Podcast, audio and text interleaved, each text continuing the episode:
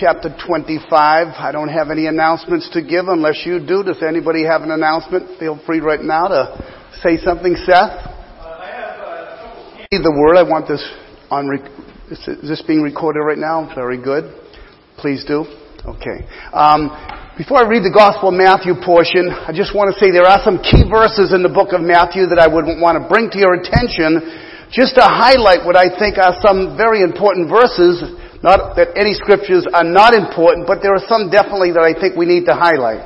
I would say one of the most important verses in the Bible for us as Christians, as a wonderful exhortation, is what verse in Matthew? Matthew 6, 4. Close. The right chapter. What? Want to quote it? That's it. 63. Seek ye first the kingdom of God and His righteousness, and all these things shall be added unto you. If we lived that verse, our lives would be amazingly glorifying to God. Seek ye first. That's Jesus' words.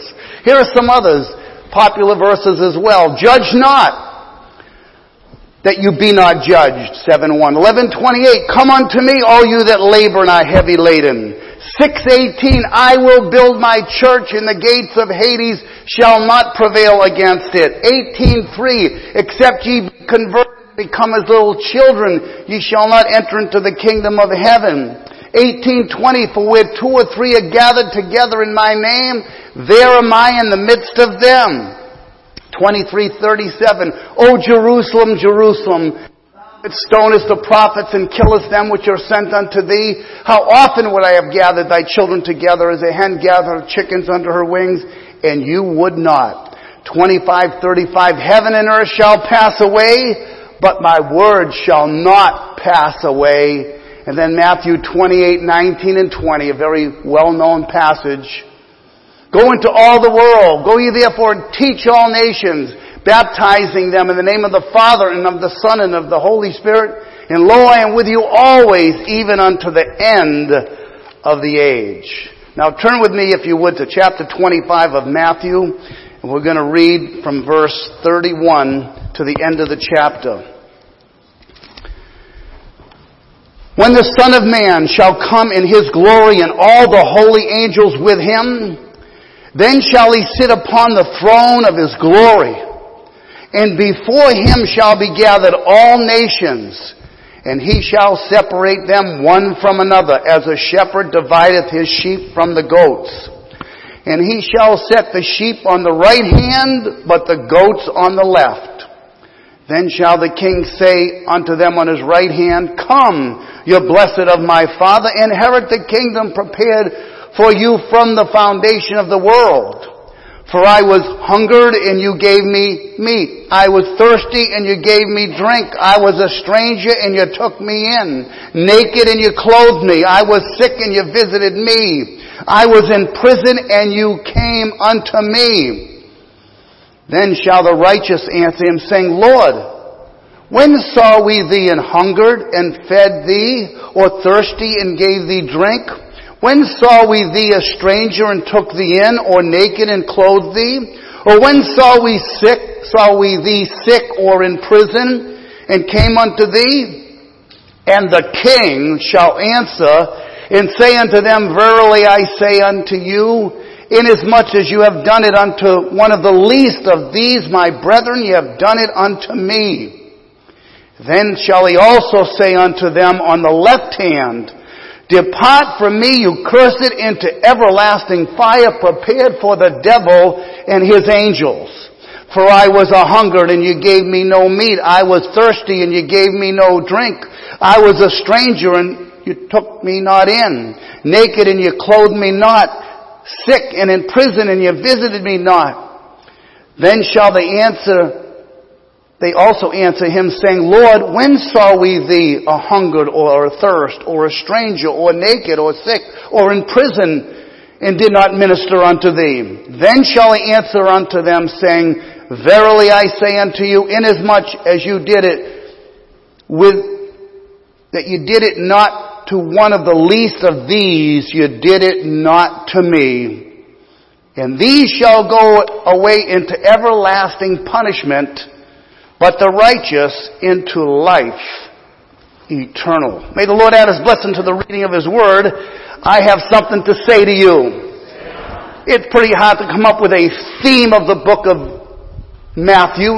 In case you've thought of it, I'm going to just bypass that today because I don't know that you could single out one particular thing, but I would say that this is, I think, a sort of an overarching theme or teaching in the book of Matthew, and I think it's found right in the first verse of the Bible of Matthew chapter 1. The book of the generation of Jesus Christ, the son of David, the son of Abraham.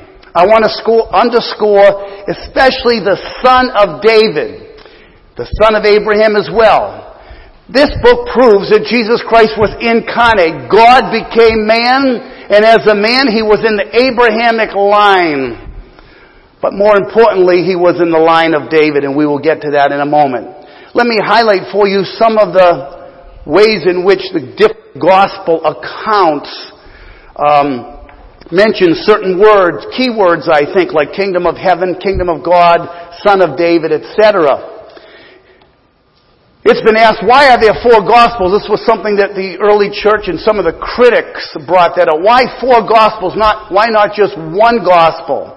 And when you read Matthew or Mark or Luke and you compare them to one another, or John for instance, you might find some variation. And you might say, well, well, there's a proof that it's contradictory, that there are contradictions in the Bible. But no, not at all. I think a great illustration of how these four books differ is highlighted by the four blind men that are brought to a circus. And they, they're wondering about an elephant. What is an elephant like? And somehow the one that brought these four blind men got the, them the privilege to be able to go up. They couldn't see, obviously, they were blind, but they had the privilege of being able to touch the elephant. And one of the blind men touched the trunk of the elephant and grabbed it and he said, this being is like a thick snake. Another one came up, grabbed its legs and said, this elephant is like a pillar, like a tree trunk. The third blind man put his hand upon the side of the elephant and said, he's like a wall. And then the fourth one grabbed the tail and said, he's like a rope. Which one was right? They were all right, they just had different vantage points of description that gave, in essence, the completeness of this creature in their mind. So, Matthew, Mark, Luke, and John each have their God-given perspective on the life, teachings, miracles, death, burial, resurrection, and ascension of the Lord Jesus.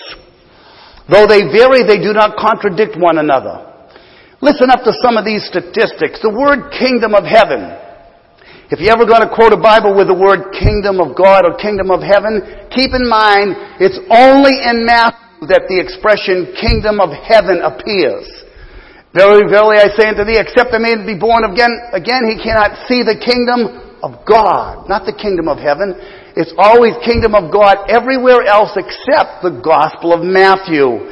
Matthew has recorded 33 different times, which again, again I think is another indication of what might be underlying Matthew's gospel, and that is the kingship of the Lord Jesus, a kingship that, that is reigned from heaven above upon the earth. The expression kingdom of God for instance, in Mark is 15 times, Luke is 32 times, the Gospel of John two times, and in Matthew just four times. So out of the 37 references to kingdom of God or heaven, Matthew has 33 kingdom of heaven and only four times kingdom of God. The expression son of David in Matthew is eight times, Mark is three times, Luke is twice, and John not at all. Again, I think another indication of a theme that is in the book of Matthew. The kingship of Jesus, the kingdom, and there's 60 quotes of the Old Testament in the Gospel of Matthew. Verses Mark has 31 Old Testament quotes, Luke 26, and John 16. So the Gospel of Matthew has almost as many Old Testament quotes as all the other three Gospels do together. Why are there so many quotes from the Old Testament? Because of the audience that was being addressed in the Gospel of Matthew, and that audience was primarily a Jewish audience.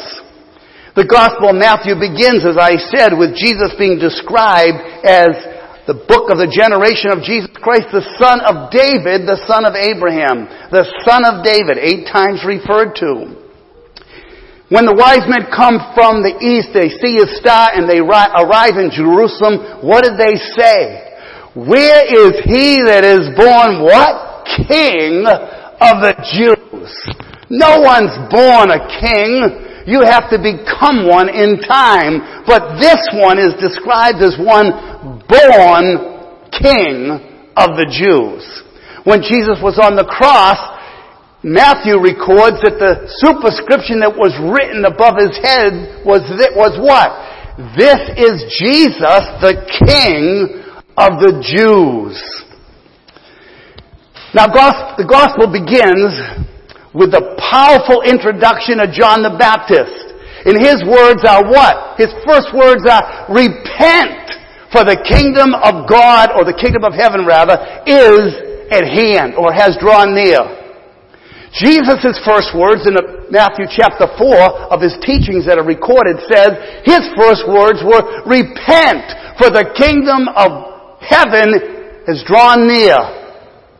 Repentance is key in the charisma of the New Testament. How often do we hear repentance preached from the pulpit, on the radio, on TV, by the evangelists of today? Why is repentance missing? It's so key in the Bible, it's unavoidable. You can't miss it. John shouts out, repent! Jesus says, repent! Today there's a widespread shift from guilt and sin. Therefore, Christ's death has no relevance, someone says. If people don't feel threatened by the judgment on some level, it is a sign that they are dangerously desensitized. Dangerously desensitized. If they don't feel guilt or sin, what value is the cross? Tell me. To that person, zero. No relevance whatsoever. That's why we have to preach repentance towards God. Paul, when he spoke to Agrippa, was it Felix rather, preached him of righteousness, temperance, and judgment to come. John the Baptist says that the root, that the axe is being laid to the root. Jesus is saying that the chaff is being ready to be burnt up. The wheat are going to be gathered in the storehouses. The claims of being a descendant of Abraham are inadequate. He's separating the wheat from the chaff, the wheat from the tares, the good trees from the corrupt trees, the, ground, the good ground hearers from the bad ground hearers, the light from the dark. He's calling the poor, the meek, the pure in heart, the peacemakers, the merciful, the mournful, those who hunger and thirst for righteousness. He's looking for faith on this earth, then and now. He finds the sick, the publicans, the prostitutes, and even the little children, and he says, for of such is the kingdom of heaven. Surprise, surprise to the scribes and Pharisees that the prostitutes, the whoremongers, the publicans, the tax gatherers that were viewed as wicked men, Jesus says will enter into the kingdom before you. The professing children of the kingdom are cast into outer darkness. How many of you watched the Kentucky Derby yesterday? Anybody watch it? Just a few handfuls? Very interesting. I, I, I like watching horses anyway, but I love to watch them race. I think it's so cool. And what's the coolest thing maybe about the Kentucky Derby or some of those races is the names of the horses. I get a kick out of the various names that they have. They're wild. I don't even know why they're allowed to have a phrase for every one of these horses' names, but anyway, they're given phrases or names for these horses. And as you know, if you watched it, that the, the fastest horse won by a, length and a half, uh, easily won the race, but was at the, at the termination of the race, they have the unofficial winner. And then there was a pause because the judges have to review the race, and as they reviewed the race, they had to determine whether or not the winner had broken a rule that would have affected the outcome of the victory. It took them, and there's 150 some odd thousand people in the audience. Of course, when the winner crosses, and he was a four to one odds winner. He was expected to win. And by the way, there would have been millions of dollars here at stake for who wins the race. And this horse was expected to win, and I'm sure many had put their money down on him. I'm not advocating gambling, but I'm just saying there was a lot at stake. When he crossed the line, the crowd went burst out with enthusiasm galore. But then it's posted, of course, temporarily, that he's the unofficial winner. And that stayed up on the board for close to a half an hour, and there was a murmuring in the crowd like, what's the problem? And word began to spread that there was a possible violation on the part of the jockey who brought the horse across into the next lane, blocked out another horse or two that affected possibly the outcome of the victory. Well, finally, the word was given and the jockey, that horse, was disqualified from winning the Kentucky Derby, the biggest horse race in the whole of the year. The crowd booed endlessly over the outcome because it was obvious the one that crossed the line first, as everybody watched, was the fastest horse on the track. But the horse was disqualified. You know, we're all in a race too. We're running the race. We're on a journey. We're heading somewhere. We're heading to the end of our lives, but beyond that, we're even heading to something far more important, and that will be the judgment day. That's my theme this morning, the judgment day, and what is the criteria? In Matthew 25, where we were reading, it says, the Son of Man will sit upon his throne of glory. Wow. When he came the first time, he sat on a donkey. He was a nobody in the eyes of lots of people. He was that poor peasant man from Nazareth, a despised place. Galilee. But when he comes a second time, he's going to come in a glorious fashion. He's going to sit in a place where all eyes will see him. As a matter of fact, this throne of glory is really the great white throne. It's all the nations of people will be gathered to Him. We must all give account of God. That will be the judgment day. Jesus says all judgment has been given to the Son.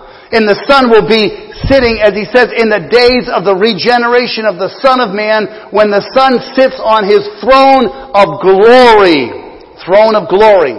All the nations will be gathered unto it. You'll be one of the ones that will be there, and I'll be one of the ones that will be there. We're not going to miss out on this judgment day.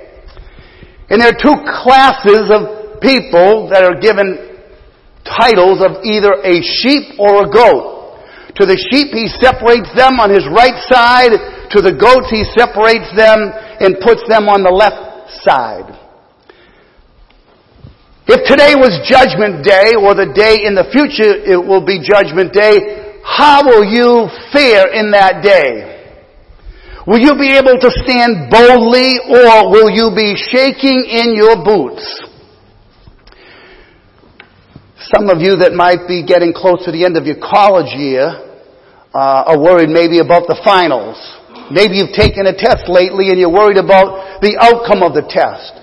Or if you're maybe thinking about college, you've taken college boards, you're anxious about the results of those boards. I remember I was playing sports and I was uh, trying out for the varsity basketball team. I was just a sophomore, and uh, I gave it my best during the tryouts for a week or so. And the coach said, tomorrow morning, all the names of the players that made the team will be posted on the bulletin board at the entrance of the gym. Well, I couldn't sleep the night before. I was very shaky about going into the gym and to have to look at the list. I didn't even want to bring anybody with me in case I did get cut. I was uh, nervous about it. Um, in case you're wondering, I did make the team, but uh, uh, ah, what a relief it was to see my name there. But prior to that, I was uncertain. Was I good enough? Did I satisfy the coach's desire for what he's looking for in talent, in skill, in ability? How about those of you that have gone to the doctors and you've gone through the test, you've taken the exam, you've had the x-rays and so on, the different whatevers, and now you're waiting for a report, a phone call or something in the mail that's going to inform you how it all turned out. There's definitely some tensions there, are there not? Maybe you've taken a driver's test lately, or going to take a driver's test, I should say, and you're not sure how that's going to come out. Even while you're driving along, you wonder, is the, is the tester going to approve of the way you drove that vehicle or not? What kind of confidence do we have? You know, for a real believer, it's sort of like we should have boldness, should we not? The Bible says that we may have boldness in the day of judgment. Can you imagine an Italian who's applying to become a member of the Italian club? He's a shoe and he's Italian. He's got it. It's in his bones. He's, he's born Italian and he's entitled to it.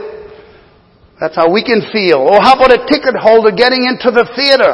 We know we can pass through because we got the ticket in our hand or the presentation of the will to the judge with your name on it that guarantees you the right of inheritance. That's the kind of confidence we want to have. But I want to look with you at Matthew 25's criteria. This chapter has been, I think, exaggerated and uh, used wrongly in some circles to make it appear that if you're not feeding the hungry, if you're not giving drink to the thirsty, if you're not uh, taking in the stranger, if you're not clothing the naked, if you're not visiting the sick and those that are in prison, then you're a goat and you're going to be the le- on the left-hand side. It sure appears to be that way, doesn't it? It is a criteria. Jesus says that. If you've done this to one of these, you've done it to one of the least of these, my brethren. From this judgment scene, it seems like that all you have to do is love your neighbor as yourself. That's basically what it's in indicating. Loving your neighbor as yourself. We'll get to who my brethren are, but loving your neighbor as yourself is certainly undergirding, I think, the thoughts here. But what does Jesus mean by me when he says, he that has done this to the least of these, my brethren, have done it unto me.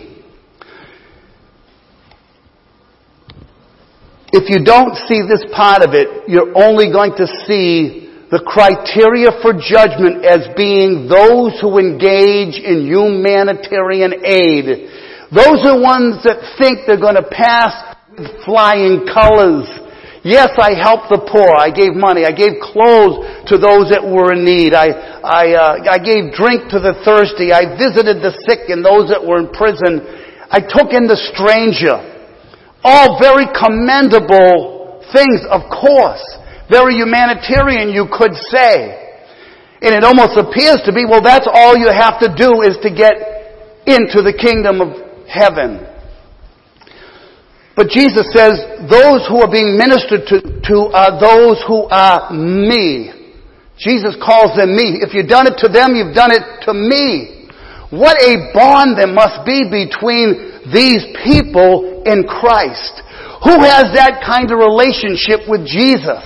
That they uh, can be classified as being Jesus. Didn't Jesus say, He that receiveth you receiveth me, and he that despises you despises me? Luke 10, 16. So there's a one-on-one identification of us to Jesus and Jesus to us. What intimacy we have with the Lord that He would go so far to call us Himself. Wow, that's a strong bond. What do we do for Jesus? The least of these, my brethren, you have done it for me. Remember when Jesus was in a crowded area in a home and uh, his family members wanted to come in. They weren't able even to get through the crowd. And word came to Jesus said that your uh, family members, your brothers and sisters and, uh, are out there waiting. They want to meet with you, want to talk with you. And what did Jesus say? Who is my mother? Who is my brother? Who is my sister? Those who do the will of my Father. That's who my mother is, my brother is, and my sister is. See, Jesus is not the, doesn't have the whole family of the globe as his children, as his family members, but only those that have done the will of their Father which is in heaven. And what is the will of the Father in heaven? To believe on the Lord Jesus Christ. And that belief has some, you could say, uh, energy within it. It's productive. It's, uh, it has impact not only on your life, but in the way in which you live it before others. They see that. They get the impact as well. In 1041, Jesus says, He that receiveth a righteous man in the name of a righteous man will receive a righteous man's reward. So the righteous man, the Lord Jesus, has preached to us. We have received Him. We have received His message and therefore we receive His reward. Enter thou into the kingdom prepared for you from the foundation of the world. Now, Matthew 25 is definitely one of the most extensive portions, at least in the Gospel of Matthew, that gives us, how many verses were there? 15 verses or so, 16 verses, that gives us judgment final scene on earth when the Lord sits as the king on the throne of glory and all the nations. Now that's unimaginable, isn't it? All nations of all times, every kindred, tongue, little babies, those that died in the womb, every human being that's ever been created are all going to be at this scene. Obviously, heaven and earth will have to have passed away because it tells us in, in, Revelation 20 that when the Lord Jesus returns, that there's going to be a, you could say, a new pedestal for all of humanity to be able to stand before Him. We can't fathom it. I agree, for sure. But let's look at some other judgment scenes in the Gospel of Matthew so that we don't single out Matthew chapter 25 and say, this is how the judgment seat is going to be uh, conducted, and these are the standards or the criteria that the Lord is going to judge us by, by how we treated other people. That is one, for sure. We can't deny it. Because to one he says, because of this, enter ye into the kingdom. To the others he says, depart from me, you cursed, into everlasting fire. And it is a good way of us examining ourselves. How selfish, how self-centered are we? How gracious, how considerate, how altruistic are we? Do we think of others in their concerns and their needs? Are we willing to sacrifice our time, our money, our talents, our energies for helping somebody? And we're talking particularly about the family of Jesus. That's not to say that we don't help all mankind. Galatians 6:10 says, "Let us do good unto all men, but especially unto them who are of the household of faith." That's my number one obligation. Just like my number one obligation and yours as a parent is to your own children. Not to other parents' children, but to your own. Charity has to begin in the home, as it's been said, rightfully so. That's primary. But let's look for a moment at some of the other judgment scenes in the Gospel of Matthew so that we can get the big picture. And I think this is key in the Gospel of, of Matthew. That Matthew introduces Jesus and he tells us that he's of the son of David. He's obviously very much at the beginning established to be the king of the Jews who's talking about a kingdom present, but primarily maybe in Matthew, future, that coming kingdom. Thy will be done on earth as it is in heaven. That's something that's future. In Matthew 25 talks about this kingdom of heaven. The rich man that came to Jesus and said, what must I do to inherit eternal life? What a great question. Don't you wish more people would come up with a question like that and ask us as believers, what do I have to do to have eternal life? To gain eternal life? What would you say to them? Well, I'm not going to go into all the details, but that's an important question, and that's one of the judgment scenes that I would like to refer to.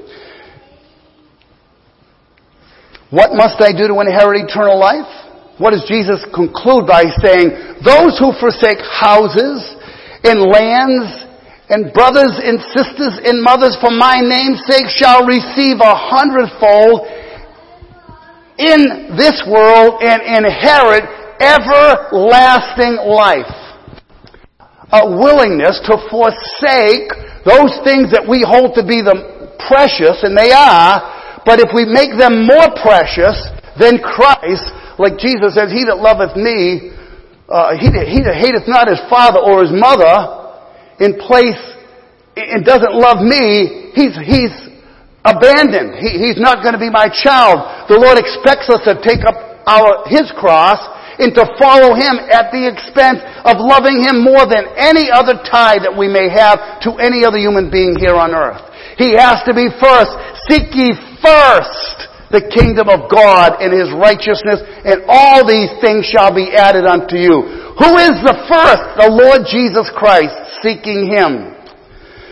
In Matthew 21, the parable of the vineyard, after the the owner of the property sends various representatives and finally he sends his son. He says, perhaps they will reverence my son. You would think that when Jesus came into the world, they would say, Hallelujah! He has arrived, the King of Kings and the Lord of Lords, the Creator of the universe, the one who created me in my mother's womb. He came into the world. You would think that the world would rejoice. But the scripture tells us he came unto his own people and they received him not. He was in the world and the, and the world did not know him. He was despised, rejected of men. Unacceptable by human standards as far as they were concerned. But the cry goes out, I'm going to send my son if perhaps they might reverence him. But then when they see the son, they said, hey, here's the son. Let us seize upon his property. Let us kill him. And that's exactly what mankind did. They killed the Lord Jesus Christ. And what is the outcome? What shall I do? It says he will miserably destroy those wicked men. So what is the criteria there? What think ye of Christ? What does Jesus mean to you? Do you reverence Him? Do you love Him? Do you love Him who loved you and gave Himself on the cross to die as a sinner in the place of you so that your sins could be removed? Yes, Jesus was made sin. The Son of God. Do you love Him? Will you reverence Him? If you do, you're not going to be in that company of those that will be miserably destroyed. And then in the parable of the wedding feast, got to cut this a little bit short so I don't run out of time. But there's one that enters in and it said to him, how did you get in here without what? A wedding garment. A wedding garment. Have you been to Jesus for the cleansing power? Are you washed in the blood of the Lamb? Are your garments spotless? Are they white as snow? Are you washed in the blood of the Lamb? A garment clothing us. When Adam and Eve sinned in the garden, the fig leaves weren't sufficient to take care of their sins. But God clothed them with the coat of the skin of an animal that was slain. Are you covered by the coat of the Lamb of God who takes away the sin of the world? That's the criteria. Praise God that we can be able to wear a garment there, clothed. In wedding guests, we're expected to wear a wedding garment suitable for the wedding festivities. You can't get in without one. In the parable, Jesus describes the one who happens to get in there. How did you get in? And the Bible says he was silent. He didn't have an answer.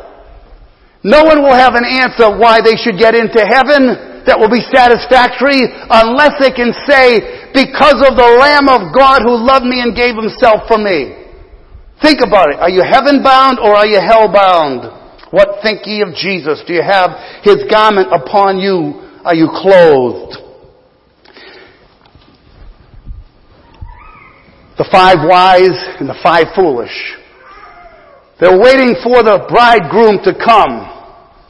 And they heard it, the cry at midnight, Behold, the bridegroom cometh. Trim your lamps and be ready. But who were the ones that in? Only the ones that had what in their lamps? Oil in their lamps. What does oil represent? The Spirit of God. Romans 8, 8 says, If any man have not the Spirit of Christ, he is none of his. The wise are the ones that have the oil. Do you have the Spirit of God dwelling in you? That's the claim that God has upon you. You are the seal. That, that Spirit is the seal upon you of the assurance that you belong to Him. It says in 1 John 5, the Spirit Himself bears witness with our spirit that we are the children of God. Rather, that's Romans chapter 8 and verse 16. The Spirit Himself bears witness with my spirit that I'm a child of God. Do you have any doubts about your salvation? If you have the Spirit, you need to be praying, Holy Spirit, turn up the volume. Give me assurance. Strip me of my doubts, of my lack of assurance. Strip away from me any of those things that are creating in me an uncertainty that I will be able to stand before this holy Lord God. Then the 12th chapter we have that the men of Nineveh shall rise up with this generation and shall condemn it because of what? They repented at the preaching of Jonah, but are greater than Jonah is here. Have you repented because of Christ and towards Him for your sins. The men of Nineveh will judge you in that day. They'll be sharing in the guilt that will be put upon you because they repented at Jonah's preaching in a far greater than Jonah's Jonah has come and we don't repent. That's lacking. In the 25th chapter we have the unprofitable servant cast him into outer darkness where there will be weeping and wailing and gnashing of teeth. Who's this unprofitable servant? The one that remember has a talent? There's ones that get five, ones that get two, one that gets one, and one of them takes this talent, wraps it up in the napkin, and does nothing with it. And when the Lord appears and speaks, he says, I knew you to be an austere or a hard man. You know, what, what do we think of Jesus? Who is He? The Catholics think because Jesus is supposed to be an austere man, it's a lot easier to go through the Virgin Mary, the woman as an intercessor. That's fallacy. That's heresy, I, I would say, uh, to, to, think that way. It, women are wonderful and they have a kind heart, and uh, Bathsheba was able to go to Solomon on the behalf of her son. I understand that, but this is what not what we're talking about. Jesus, when you have a relationship with Him, it changes our concept of who He is. And we love Him. And we have a relationship to Him. Other passages in Matthew. And the reason why I'm giving you all of this information is because so that we do not exaggerate Matthew 25 to the point to, as if that's the, the final say on what is the criteria for the judgment. Because there, what I just gave to you so far and listen to some other ones. Jesus says, unless you be converted or changed like little children, you will not enter into the kingdom of heaven.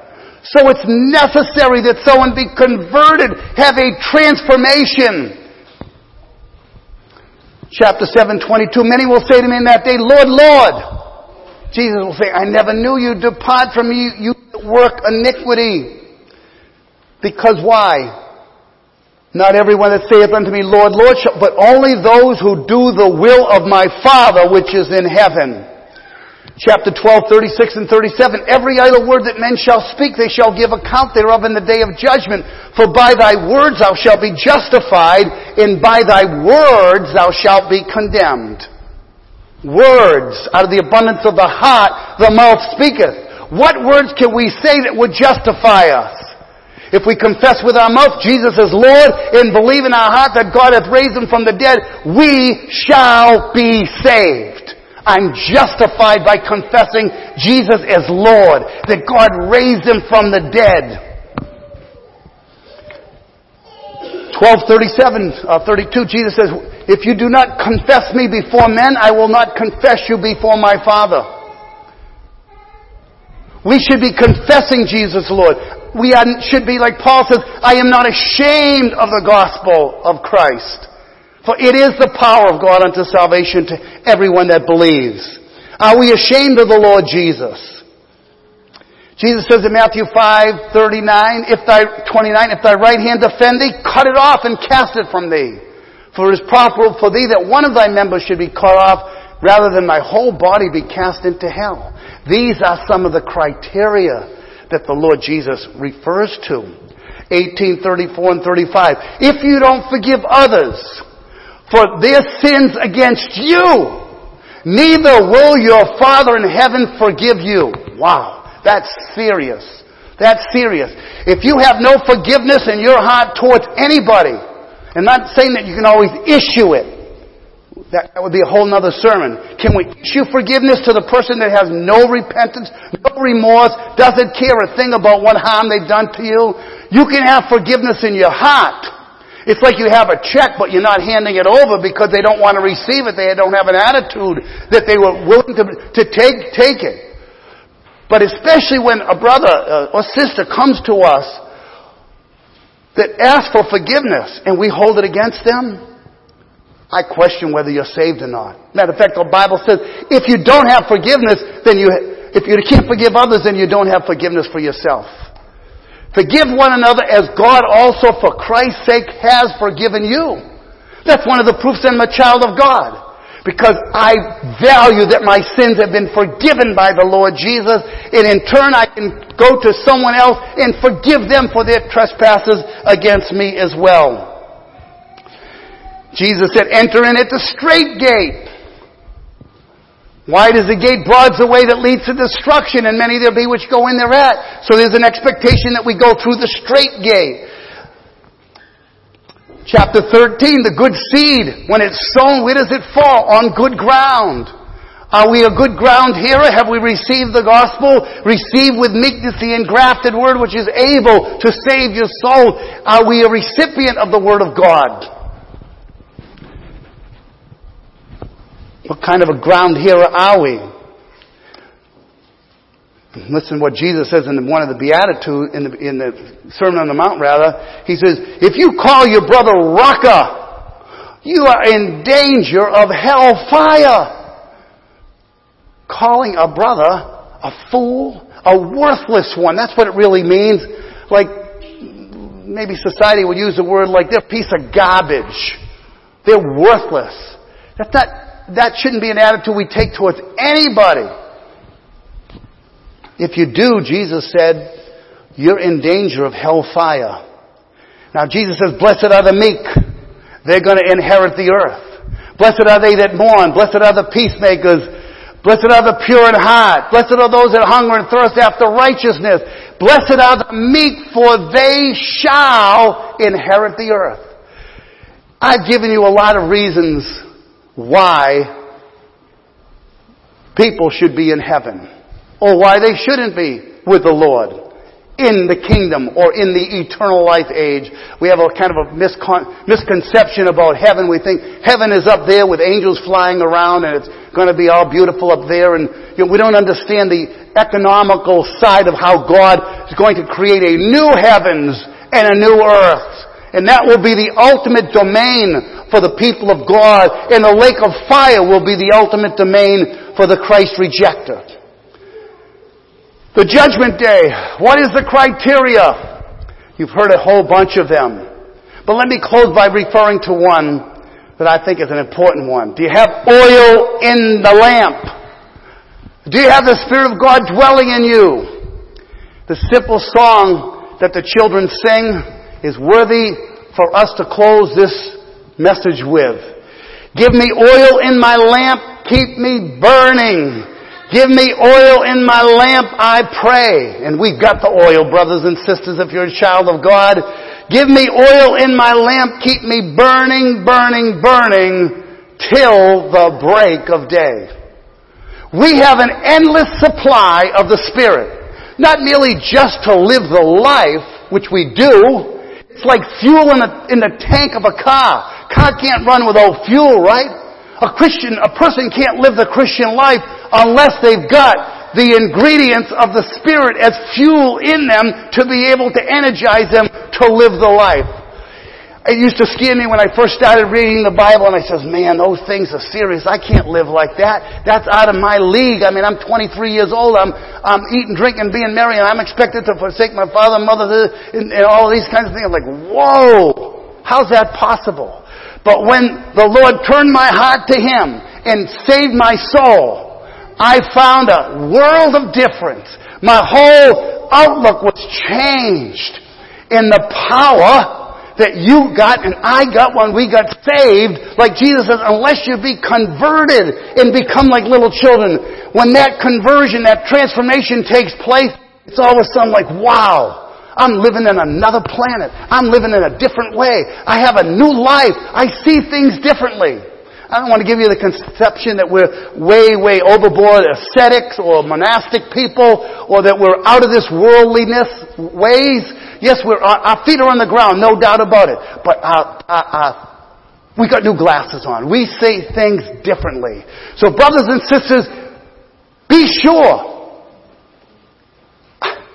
This is something you don't want to be mistaken about. That you've got oil in the lamp. And you know how you can know you have the oil in your lamp? Because it keeps burning and burning and burning and burning and burning. The fuel of the Spirit is endless supply that we can always utilize and is always there till the end. And then when we face the Lord, as John says, we can have boldness in that day because as He is, so are we. And Matthew doesn't get into all of that. That's why we need Matthew, Mark, Luke, John. We need the epistles. We need the whole counsel of God in all of the scriptures to give us a balanced view of our understanding of such as the judgment day. But I praise God and we should be praising God that the judge Jesus himself went to the cross and received the judgment for my sins. And that's why Romans says there is therefore now no judgment to them that are in Christ Jesus. Let us close in prayer. Father, thank you